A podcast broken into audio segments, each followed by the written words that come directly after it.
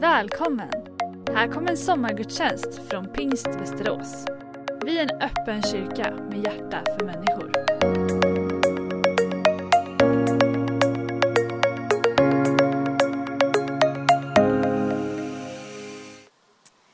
Det finns många härliga människor. Det finns människor som man bara tycker är hur roliga som helst. Människor man tycker är inte lika roliga. Det finns människor man, man klickar direkt med. Man känner direkt när man träffar dem att här, vi, vi hittade varandra. Och så finns det de människorna man känner att här var det svårt att ens förstå vad du säger när du säger hej. Jag vet, det är kanske bara jag som känner så. Men ibland kan det vara svårt att, att eh, klicka med människor. Och det finns människor som vi känner oss bekväma med direkt och det finns människor som vi måste jobba på relationen för att faktiskt känna oss bekväma med. Och sen finns det de personerna som jag märker ändå på något sätt lyckas få mig att känna mig hemma, bekväm och trygg direkt. Och de personerna får en på något, det är de som, som man liksom släpper in hemma hos sig även när det inte är helt städat. Även när man inte är helt pigg och inte nyduschad så, så, så känner man sig ändå accepterad av dem. Och jag tycker mig se att Jesus verkar ha varit en sån person. Människor verkar ha dragits till honom för att de tyckte om honom och kände sig bekväma med honom. Och idag vill jag lyfta några tankar kring vem Jesus var som person, som människa, hur hans karaktär var och vad vi kan lära oss av det. Och jag ska läsa ifrån Lukas evangeliet alldeles strax. Men innan det vill jag bara berätta kontexten som vi hoppar in i här.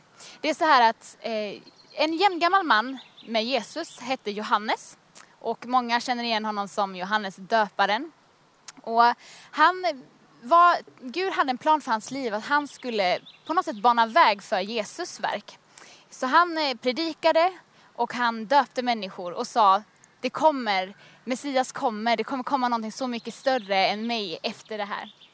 Och människor blev lite provocerade av Johannes, speciellt fariseerna, de som var skriftlärda, tolkade texterna och skrifterna lite extra strikt. Eh, de blev ganska provocerade och tyckte inte om honom och sa så här, för han var ganska speciell också. Han varken äter eller dricker. Han måste ha en ond ande.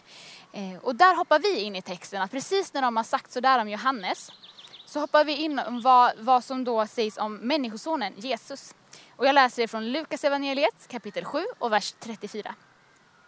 Människosonen kom och han äter och dricker och då säger ni, se vilken frossare och drinkare, en vän till tullindrivare och syndare.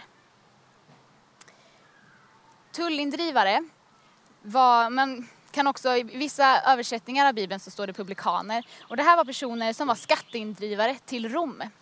Och de här personerna tjänade en del på att vara det och det blev ganska lätt korrupt, vilket människor inte tyckte om. Speciellt inte fariseerna då som, som på något sätt tyckte att det var dåligt att de gjorde det. Och de var inte omtyckta av folk i samhället överhuvudtaget egentligen. Utnyttjade sin position på något sätt. Och, och här står det ju då att Jesus, människosonen, han både drack och åt tillsammans med de här personerna som ingen annan tyckte riktigt att man borde umgås med. De var Jesus med. Och det är någonting som, som jag som utmanar mig i mitt lärjungaskap, i, i att likna Jesus, så utmanar den här texten mig. Och jag vill lyfta tre perspektiv på den, på den här versen eh, med er idag. Och den första jag tänker är, är att det jag inser med den här texten är att människan har ett sånt fokus på sig själv, men ändå kopplat till andra. Jag tycker mig se att man så lätt som människa vill på något sätt se felen i de som är runt omkring en. Man är kanske osäker på sig själv och då är det lättare att peka på det någon annan har gjort, gjort fel. Det är lättare att se det som, ja men se bjälken i den andres öga som vi faktiskt kan läsa om i Bibeln också. Vi är på något sätt vi är så snabba att se felen hos varandra och varför tenderar vi att leta upp den felande länken, det som på något sätt inte stämmer till. Precis som de här fariseerna gjorde med Jesus och Johannes. De var verkligen så måna om att det är någonting fel. De är inte rätt ute när det gäller tron och vi har den rätta tron. Och det är just det där att vi har den rätta tron. Det var det som var kanske fariseernas eh, fall, där det liksom blev fel. Och Jesus till och med kan vi läsa i Markus evangeliet kapitel 2, vers 17, så säger Jesus här, när han hör dem prata om att Johannes döparen och, och Jesus, att Jesus hänger med tullindrivarna, så säger Jesus så här, det är inte de friska som behöver läkare, utan de sjuka. Jag har, kommit, jag har inte kommit för att kalla rättfärdiga, utan syndare.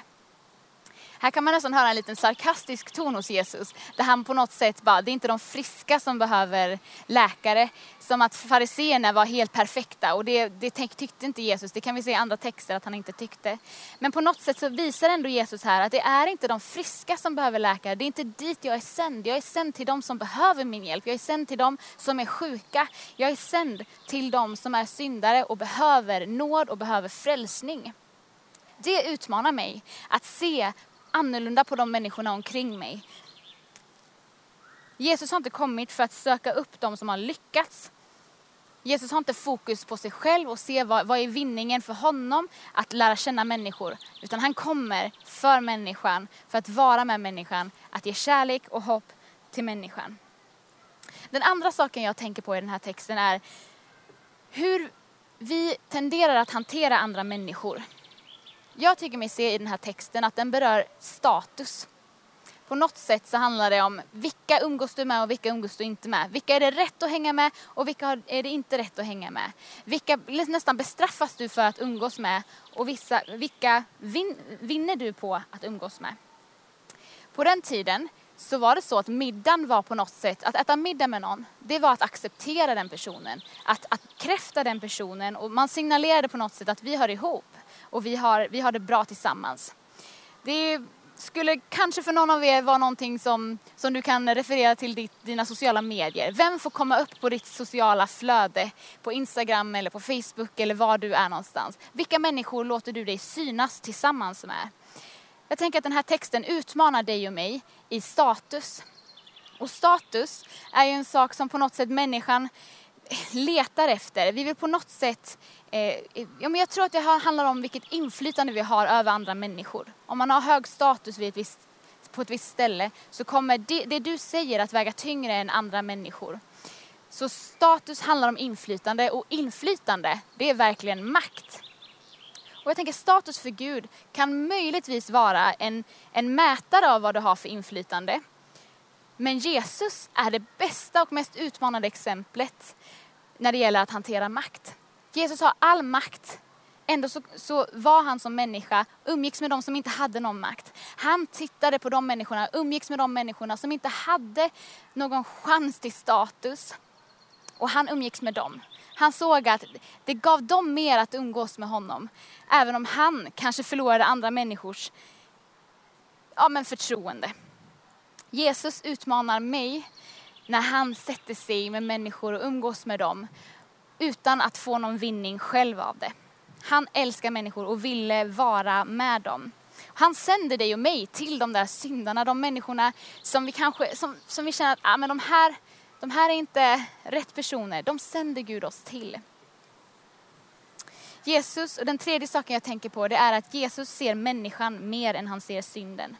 Människor flockades runt Jesus för att han var attraktiv på ett sätt som inga andra kristna ledare var. Varför? Jo, för att han lät inte den här makten och det inflytandet han hade få på något sätt eh, tjäna honom själv. Det var inte egocentrerat utan han använde den, den makten och det inflytande han hade till att betjäna andra människor, till att älska andra människor, till att lyfta andra människor. Och där kan du och jag verkligen ta lärdom i hur vi hanterar det inflytande som vi har i våra sammanhang.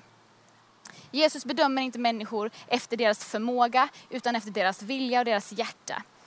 Han skiljer visserligen på synd och syndare. Synden är inte bra, det är inte bra att umgås med synd. Men han umgås mer än gärna med syndaren. Han förknippar inte dem nödvändigtvis tillsammans utan han ser människan som han älskar, som han var villig att dö på korset för. Jesus hade all rätt att på något sätt faktiskt ta sig den makten, ta sig auktoriteten. Men han gav det han liksom gav bort det för att nå människan, för att nå dig och mig. Och det utmanar mig. Och jag vill bara säga till dig att Jesus älskar dig. Han vill vara med dig. Han vill, han vill komma hem till dig och äta middag. Han vill se och höra det du har på ditt hjärta, det du har i dina tankar. Han är inte rädd för att förlora något inflytande. Han är inte ens rädd för det om du har mycket inflytande och status. Han älskar dig och han vill möta dig. Så det sista jag vill bara landade här i, det är att jag inser att den här texten handlar ganska mycket om makt. Den handlar om vad vi väljer att göra med det inflytande vi har, med den position som vi har. Med kärlek det förvandlar liv. Men makt förenat med egofokus, att det liksom blir på något sätt min egna vinning, det är förödande. Så jag vill bara uppmuntra dig och jag vill uppmuntra mig själv och utmana mig själv att ta lärdom av det Jesus faktiskt gjorde när han umgicks med dem som ingen annan tyckte att man skulle umgås med. Du och jag kan faktiskt vara förebilder och vi kan faktiskt förmedla Jesus kärlek till människor genom att umgås med människor som vi kanske inte skulle göra naturligt. Det var den tanken som jag ville dela med mig till er idag. Och jag vill avsluta med att uttala Herrens välsignelse. Herren välsigne dig och bevara dig. Herren låter sitt ansikte lysa över dig och vara dig nådig. Herren vänder sitt ansikte till dig och giver dig frid. I Faderns, Sonens och den helige Andes namn. Amen. Du har lyssnat på en sommargudstjänst från Pingst Västerås. Har du frågor om församlingen eller vill veta mer om kristen tro kan du gå in på vår hemsida, vasteras.pingst.se. Kolla också gärna in vår Youtube-kanal, Pingstestrås.